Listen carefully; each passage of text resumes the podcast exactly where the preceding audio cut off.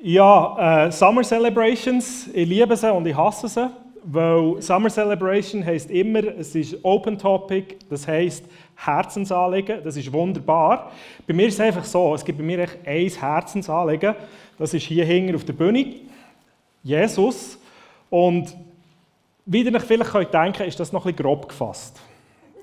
Und jetzt da die ganze Freiheit und die ganze Breite zu haben, bin ich immer dankbar, haben wir unser Jahresmotto, Rooted. Und es ist tatsächlich eins, das löst bei mir automatisch einen Gedanken aus. Rooted, da denke ich immer gerade an den Moment, wo Jesus ähm, für die Jünger betet und zu den Jüngern redet und vor allem an das Gleichnis vom Weinstock, wo er sagt, Bleibt in mir und ich in euch, dann werdet ihr viel Frucht bringen. Nur wenn ihr in mir seid, könnt ihr das. Und das Jesus in mir kommt bei mir ganz prägnant vor, wenn ich an Rooted denke. Und eigentlich seit ich im Ansatz begriffen habe, um was es beim Kreuz, beim Tod von Jesus am Kreuz gegangen ist, ist eigentlich ein Thema, das mich beschäftigt und das mich antreibt im Leben. Und das ist, wie werde ich in meinem geistlichen Leben reifer? Wie wird meine Verbindung mit Jesus tiefer und inniger? Und ähm, um das soll es heute ein bisschen gehen. Ich möchte euch gerne in einen Prozess, wo Jesus mit mir in den äh, vergangenen zwei, drei Jahren gegangen ist. Und wenn wir das anschauen. Das Schöne an Jesus ist ja, dass es bei Jesus um eine Beziehung geht. Und das ist wunderbar und gleichzeitig ist es auch ein bisschen mühsam.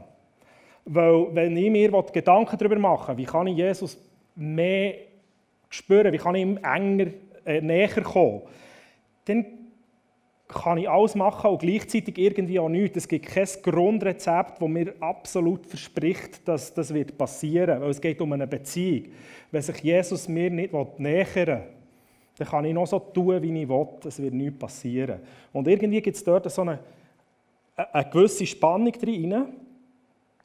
Und wie dass man das macht, da bin ich sehr dankbar dafür, dass Jesus schon mal uns eine gewisse Anleitung dafür gegeben hat. Weil auch schon bei den, wo Jesus gelebt hat, ist bei den Pharisäern, bei den Juden, ist das das Thema gewesen, das Thema Nummer eins. Was ist denn Gott am wichtigsten? Was ist sein zentrales Herzensanliegen? Und dann haben sie Jesus gefragt, was ist denn das wichtigste Gebot? Und Jesus hat dort klar geantwortet ähm, und gesagt, ich zitiere es jetzt aus dem Lukas 10, 27, es kommt auch noch an anderen Orten vor, und dort sagt er, Du sollst den Herrn, deinen Gott, von ganzem Herzen, von ganzer Seele, mit deiner ganzen Kraft und all deinen Gedanken lieben und liebe deinen Nächsten wie dich selbst. Also das ist das Herzensanliegen von Jesus. Gott lieben mit allem, was wir sind und unseren Nächsten lieben, wie wir sind. Und das heisst, was auch immer ich erzähle, was auch immer heute das Thema ist, der Grundgedanke, die Frucht, die daraus kommen soll, sollte das sein. Liebe zu Gott, Liebe zum Nächsten, Liebe zu mir. Und ich habe gesagt, ich habe es ich werde mich in einen Prozess hineinnehmen von den letzten zwei, drei Jahren, der eigentlich schon ein bisschen vorher angefangen hat. Er hat ein bisschen Vorboten gehabt. Ähm, Explo 15 war es, glaube ich, wo ich drei Speaker habe gehört reden, die mir etwas ausgelöst haben. Das war eine gewisse Eifersucht. Ich habe das schon ein oder andere Mal gesagt. Ähm, einer davon war Johannes Hartl. Und bei allen drinnen hat man gemerkt, die sind also richtig, die Liebe zu Jesus, die ist tief in ihnen verwurzelt. Und das hat bei mir so gesagt, hey, das wollte ich auch. Das, das kratzt an mir, dass, dass es bei mir nicht immer so zu spüren ist wie bei denen. Natürlich, auf einer Bühne stehen, sie sind vorbereitet, sie wissen, was sie sagen wollen. Und doch ist für mich mehr als bei allen anderen durchgekommen, die tiefe, tiefe Liebe zu Jesus. Und das hat mir gedacht, dem wollte ich auf die Spur kommen. Und etwas, was die Leute gemeinsam haben, ist, dass sie ganz, ganz viel Zeit im Gebet können verbringen können. Ähm, Johannes Hartl leitet in Augsburg ein Gebetshaus. Bei ihm ist es ganz extrem. Und dort ist es so, dort hat es noch mehr so Leute rum, die jeden Tag nicht eine Stunde, sondern vier Stunden beten. Und vier Stunden beten, das kann ich schon mal. Dann setze ich mir ein Datum, dann gehe ich beten. Was mache ich in der ersten Stunde, was mache ich in der zweiten Stunde, was mache ich in der dritten Stunde, was mache ich in der vierten Stunde. Und vielleicht noch, ein paar verschiedene Sachen drin, damit es noch weiter strukturiert ist, damit ich weiß, was ich mache. Aber das als Lebensstil, jeden Tag, was beinhaltet denn das? Und ich weiß es nicht, wie es euch geht, aber das, was ich gerade beschrieben habe, was das bei mir auslöst, wenn ich daran denke, was Gebet ist, dann denke ich an Sachen, die ich dort machen kann. Und mit euch zusammen mal ein paar Sachen zusammentragen, was machen wir denn genau, wenn wir beten? Also, was sind so Sachen, wo wir Aktivitäten, die wir typischerweise mit dem Gebet in Verbindung bringen. Ihr dürft da mal loslegen. Danke. danke. Wir danken. Sonst? Unser Herz ausschütten. Unser Herz ausschütten, also ja, Herz ausschütten.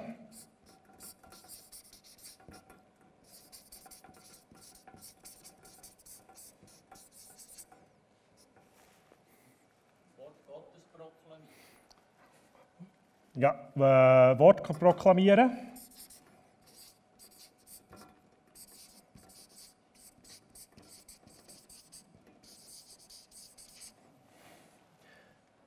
Wenn es klein ist, für mich ist kein Problem. Sorry? Loben. Loben, jawohl. Loben, loben. Ähm, ich tue jetzt dort auch noch singen dazu. Also man kann auch, so wie wir vorhin Worship, man kann auch im Gebet durchaus singen.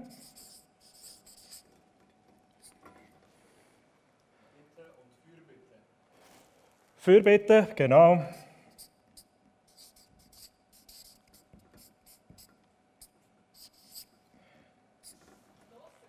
Hören.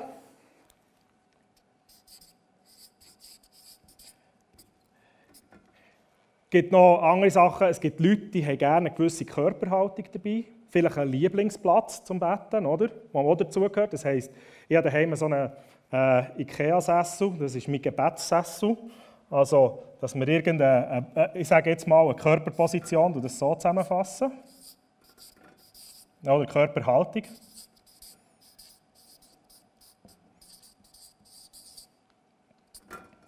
Ich glaube, ähm, in vielen anderen Kulturen ist das noch gang und gäbe. Gerade so auch das Niederwerfen ist eine Form, die vorkommt im Gebet. Äh, Tanzen wäre zum Beispiel auch noch etwas. Ähm, also ich sehe, es gibt ganz viele Sachen, die man machen kann, die man mit dem Gebet in Verbindung bringt. Und jetzt mal die umgekehrte Frage. Kann man denn beten, ohne zu danken? Ja, okay. Also kann man beten, ohne dass man das Herz ausschüttet? Ja. Ohne dass man das Wort proklamiert? Ja. Also es ist wie bei all diesen Sachen, kann man sagen, es, man kann das machen beim Beten, aber man muss nicht. Was ist der Gebet noch? Also irgendwie ist in allem Gebet drin und doch ist es nicht die Essenz vom Beten.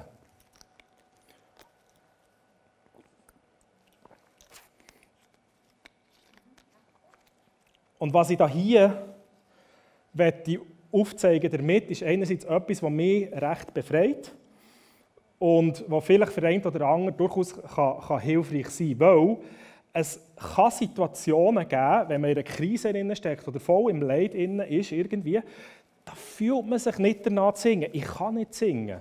Oder ich kann nicht loben, weil ich, ich finde das Wort nicht dafür. Und das heisst nicht, dass wir nichts mehr von Jesus wissen wollen, sondern es geht in diesem Moment einfach gerade nicht. Und das ist doch schön zu sehen, im Gebet geht es nicht in dem Sinn um die Form, wie das, das zum Ausdruck findet. Und was bei mir so ein Moment war, um das ein bisschen zu erklären, ähm, wenn wir zu Jesus finden und die Liebe von Jesus gespürt haben, dann ist das wie eine Beziehung, wo man sich frisch kennenlernt. Das Verliebtsein, oder? Alles, was mit Jesus zu tun hat, das ist cool. Ich gehe gerne beten, ich gehe noch dort her, jede Lobpreisnacht bin ich dabei und so weiter. Das ist alles mega cool. Und irgendwann flacht das so ein bisschen ab. Wie das verliebte Gefühl. Und das weicht dann eigentlich der Liebe an sich. Und Liebe an sich hat dann plötzlich eine ganz andere Form. Und wo eins, was bei mir ganz stark war, in meiner ersten Phase des Christsein, das ist das Bibellesen. Also nicht nur das Wort proklamieren, sondern noch das Wort nehmen, catchen können, darüber nachdenken und austauschen darüber im, im Gebet mit Gott. Und vor etwa zwei Jahren war es so, da habe ich plötzlich die Bibel aufgeschlagen ich habe einen Buchstaben gelesen und es hat mir abgelöscht. Weil einfach, ich, ich habe dort gehockt und gesagt, ich weiß, was da steht. Ich, ich weiß haargenau, was ich jetzt gerade wieder lesen Warum brauche ich es überhaupt noch zu lesen? Und es ist nicht so, dass ich das, Bibel grundsätzlich, das Bibellesen grundsätzlich blöd finde. Also, zu dem Zeitpunkt, als es passiert ist, habe ich, habe ich, habe ich die Bibel eigentlich immer im Verlauf von einem Jahr einmal durchgelesen. Einmal habe ich sie in 90 Tagen durchgelesen. Ich habe gut und gerne so ein bis zwei Stunden mit Bibellesen verbracht pro Tag. Manchmal waren es so drei, vier Stunden. Und das war kein Problem. Und plötzlich ist das weg.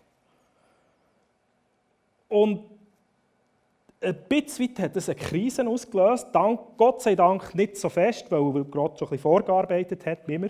Aber er hat dort einen neuen Schwung in mein Gebetsleben hineingebracht.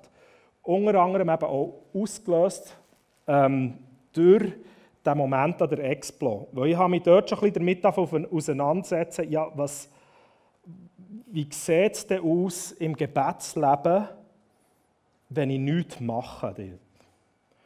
Und der Johannes Hartl war mir sehr ein Vorbild und ich habe mit, mit einem Teil von seiner Geschichte sehr identifizieren Er hat auch mal gesagt, all das hat plötzlich seinen Spass verloren. Und dann hat er einen Rat bekommen von jemandem, der mir gesagt hat, was ist denn das, was du im Moment noch kannst und willst. Und er hat gesagt, ja, alles, was ich eigentlich will, ist in der, in der Gegenwart Gottes sein. Und ich gefunden, ja, ja, genau das. Ich, ich will dort sein, aber ich habe keine Ahnung, wie ich herkomme. Ich will einfach sein. Es ist mir doch gleich, wie es aussieht, was ich mache, was, was genau passiert und so. Ich will einfach sein. Und er hat dort gesagt, was das eigentlich ist, das Herkommen und das Sein in der Gegenwart Gottes, das hat, kirchengeschichtlich ist das schon gang und gäbe. Die Leute kennen das schon länger, das Problem, dass plötzlich Sachen nicht mehr funktionieren. Und das nennt sich inneres Gebet. Man kann auch kontemplatives Gebet nennen. Das heisst eigentlich nichts anderes als Wahrnehmen von dem, was ist. Und ähm, eine gewisse Frau, die vor ungefähr 600, 500 Jahren gelebt hat, hat ein schönes Bild dafür. Das äh, Gebet hat sie als, ähm, ver verglichen mit dem Bewässern von einem Acher. Und jetzt gibt es die Möglichkeit, dass man geht Wasser schöpfen am Fluss, der Kessel herträgt, das ausschüttet, man geht wieder zurück und so weiter. Oder man fährt da Rohrleitungen bauen, man pumpt das Wasser irgendwie her, fährt das einfach bewässern. Und das sind die Sachen, die hier drinnen sind. Die sind nicht schlecht, die sind nicht falsch, die bringen Wasser auf den Acher. Aber es gibt eine weitere Form von Bewässerung, wo wir jetzt nicht so verrückt viel dazu tun. Und das ist, wenn eine Quelle sich automatisch von unten her aufbricht. Und das ist so ein Bild, von einer Quelle mit in der Wüste, die dort ringsum anfängt, die, die Fläche ähm, fruchtbar machen. Auch. Und das ist eigentlich das innere Gebet. Also dann, wenn Jesus anfängt, in uns innen, darum Jesus in mir, etwas anfängt bewegen. Und jetzt wie, wie sieht das aus? Wie sieht das innere Gebet aus? Ich habe gesagt, es ist mehr ein ähm, es ist ein Wahrnehmen. Also, viele Sachen, die wir machen, wir haben jetzt da ganz viele Sachen aufgelistet, oder? Das, ist, das, ist, das hat mit Reden zu tun gehabt. Fürbitte, Danken, Loben. Ähm, das Wort Proklamieren hat mit Reden zu tun. Das Hören ist etwas, das wahrnehmend ist. Ähm, oder auch viele andere Sachen haben mit Denken zu tun gehabt, wie aus meinem Beispiel aus, über die Bibel nachdenken, überlegen, wie ist das für Jesus und so weiter. Also vieles hat mit, mit Reden oder mit Denken zu tun, also irgendwie mit unserem Verstand am Schluss. Und das innere Gebet ist eben weniger denken und mehr wahrnehmen.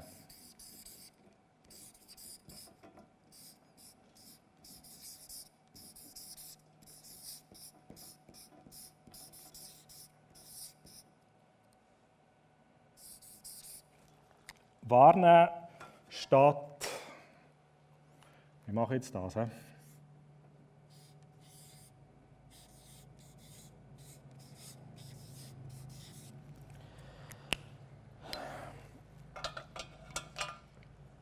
Äh, ein einfacher Vergleich ist ähm, auch wieder auf die Beziehung bezogen, wenn ich den ganzen Tag über meine Frau nachdenke und wenn ich, wenn ich sie zutexte, dann heisst das noch lange nicht, dass das irgendwie für unsere Beziehung irgendetwas da hat. Was eine Beziehung vor allem zum Wachsen bringt, ist, wenn, wir, wenn sie da ist, dass ich Augen und Ohren habe für sie. Also, wenn das Nattel weggelegt ist und ich ihr zulasse und reagiere auf das, was sie sagt. ähm, ja, wenn ihr aus dem Telefonbuch vorlesen, dann hat sie nichts davon, oder? Nur weil sie mir Gegenwart... Also, wie gesagt, also das Denken und Reden ist weniger wichtig, aber das Wahrnehmen, und da ist doch bei Gott, es geht darum, dass wir seine Gegenwart wahrnehmen, realisieren, er ist da. Er ist jetzt da und das Wichtige ist nicht, dass wir wahnsinnig viel zusammen schnurren, dass wir wahnsinnig viel zusammen machen, sondern in erster Linie, dass die Beziehung ist. Und aus dem heraus kommt natürlich alles andere. Aber in erster Linie ist das dann sekundär. Zuerst ist das Da-Sein.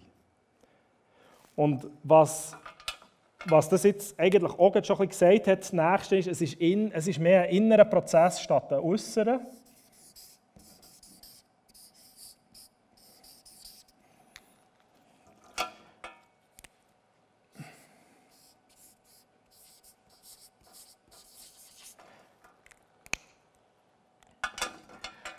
Was für mich da vor allem wichtig ist, wir können, es, es geht bei dem auch nicht darum, dass wir irgendwie irgendwelche Äußerungen oder so wahrnehmen, also dass es irgendwie einen Boden wirft, dass wir für anfangen rennen oder so irgendwo, sondern es ist ein Prozess, der in uns innen läuft, wo wir die, in, die, in das Bewusstsein hineinkommt, Jesus ist da, Jesus ist bei mir und der Liebhaber von meiner Seele, ist voll und ganz da hier und seine Aufmerksamkeit ist bei mir, wie meine bei ihm ist.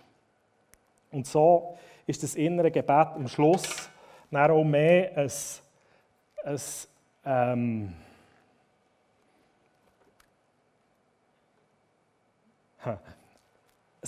in die Arme liegen.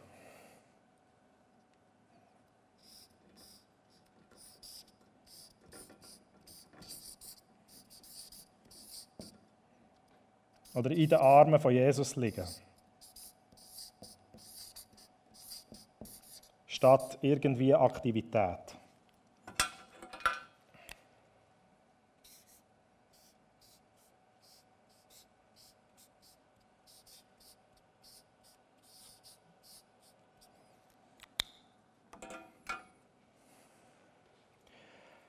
Ähm, ich probiere euch ein Beispiel zu geben. Ich finde es mega schwierig, Beispiel zu nennen für das, weil es etwas ist, was eben nicht wirklich auf der Verstandesebene passiert, sondern es ist auf Herzensebene. Und ich bin doch eher ein Kopfmensch und darum ist so Sachen manchmal noch schwierig zu äußern. Also ich habe mich besinnen, in der Vorbereitung von der Predigt hatte ich einen Moment, gehabt, da bin ich auf dem Sofa gehockt, wollte eigentlich aufschreiben, was passiert und in irgendeinem Moment ist es, dass ich gemerkt habe,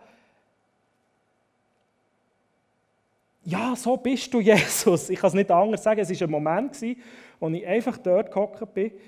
Sehr ein bewegender Moment. Also, mir sind auch Tränen dabei. Und eine tiefe Überzeugung, so bist du, Jesus. Und ich, 20 Minuten, 30 Minuten bin ich einfach so dort gehockt. Ich kann nicht sagen, was genau alles passiert ist. Einfach in dem Moment, wo die Gielen daherkamen, habe ich gemerkt, okay, jetzt kommt der nächste äh, Schritt vom Tag. Und es war nicht so, als wäre ich irgendwo in einer Trance abgespaced oder sonst irgendwo, sondern ich war voll dort. Gewesen. Ich bin Laptop auf den Knien, Predigt am wollen schreiben. Und dann ist echt der Moment, wo, wo du merkst, Jesus ist da bei mir und er, er berührt mich jetzt irgendwie gerade. Und dann einfach dem mal den Raum geben und schauen, was passiert. Weil das ist auch der Moment, wo das geistliche Wachstum passieren kann.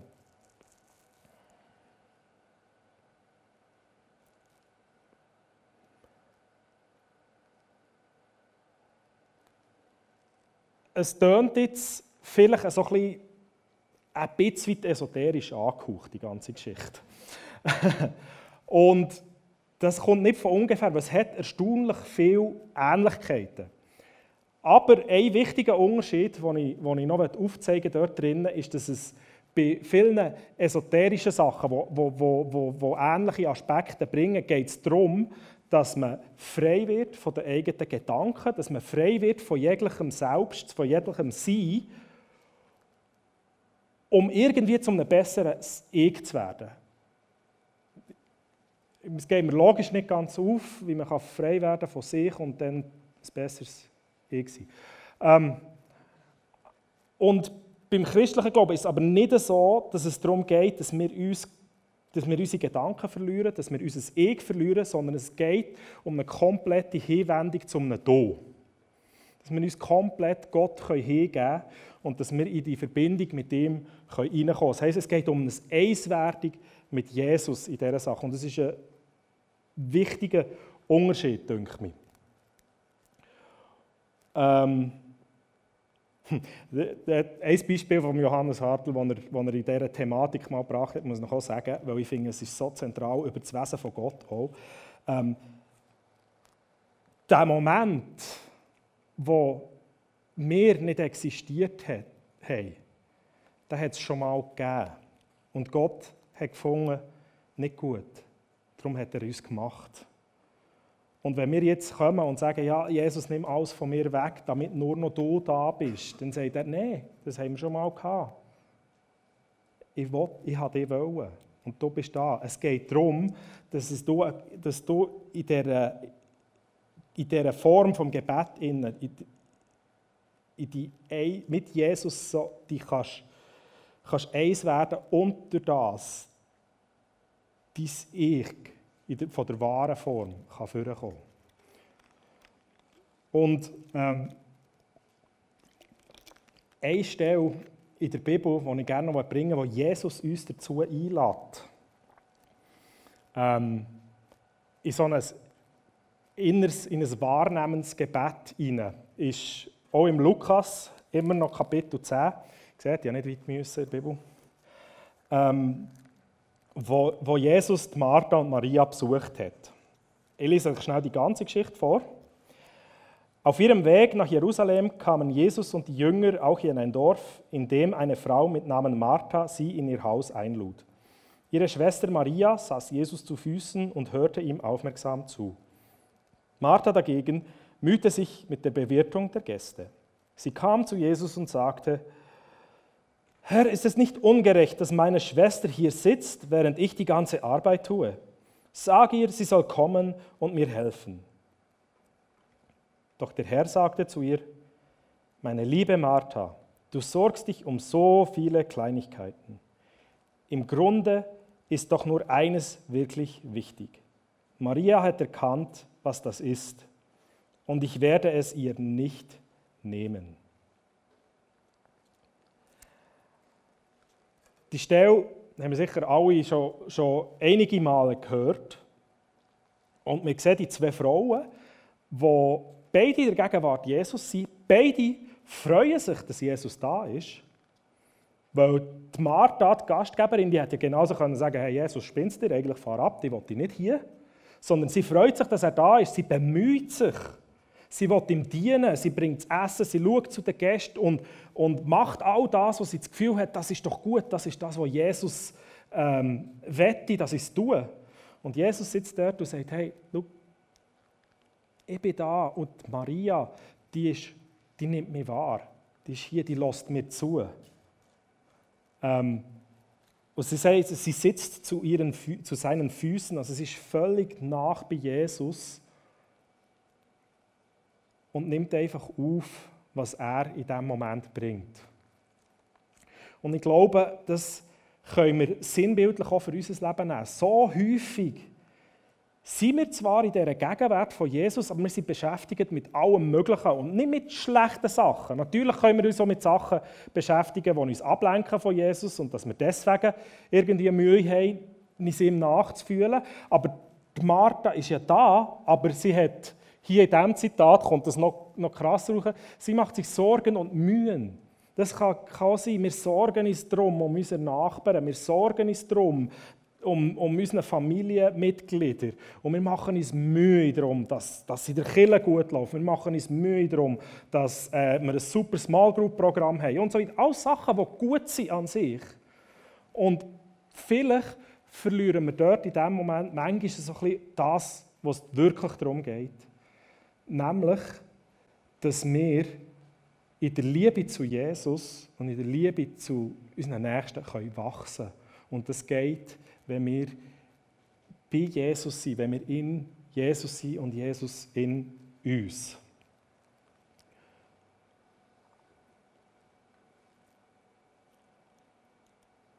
Und ich glaube, ich werde mit dem zum Abschluss kommen und die Einladung von Jesus, dass wir seine Gegenwart für anfangen wahrnehmen und üben. Und ich finde, das ist, das ist, äh, das ist etwas, was wir können lernen können, was wir können üben können, Jesus wahrzunehmen. Sicher, es ist, es ist wie mit vielen anderen Sachen, man wird besser drinnen.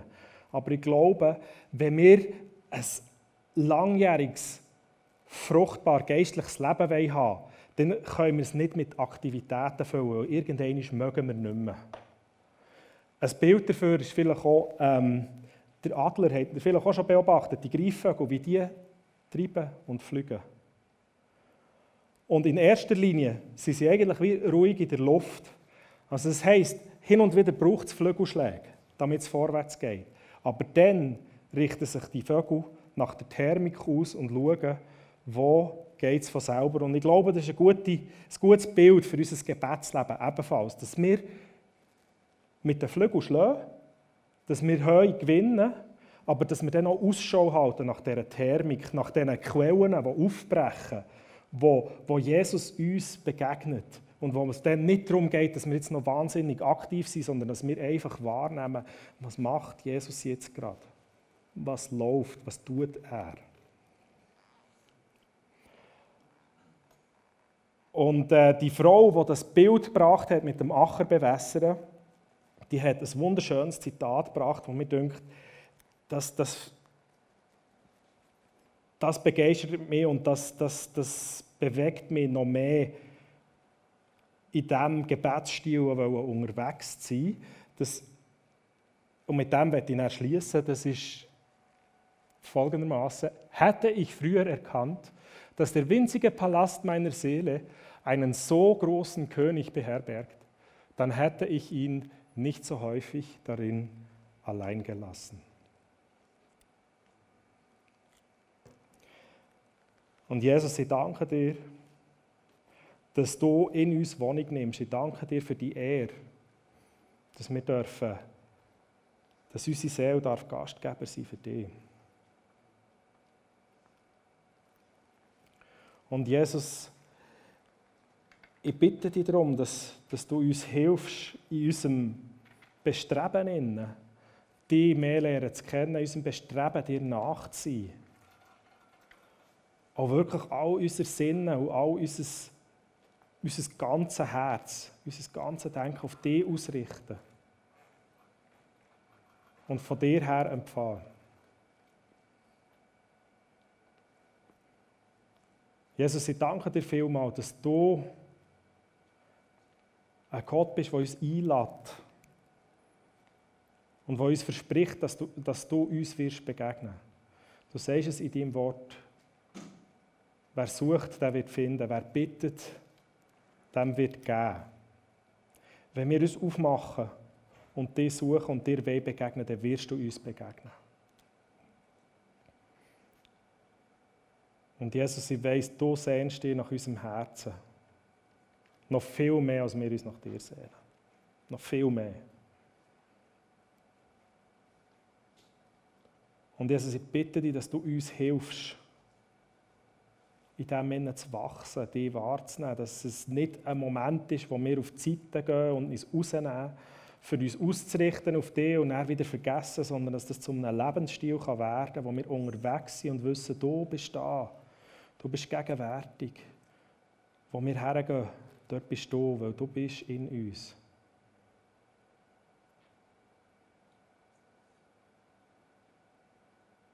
Jesus, ich danke dir dafür, bist du ein realer Gott. Ich danke dir dafür, dass du uns, so wie es manchmal schon tut, unsere Ritual, die wir uns setzen, manchmal wegnimmst.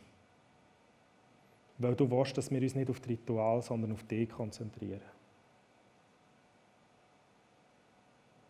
Und Jesus, ich bitte dich für jeden von uns, dass wir die Momente erleben dürfen, wo wir wissen, du bist hier. Ich kann es nicht in Wort fassen, ich kann es nicht klar ausdrücken, aber ich weiß es. Amen.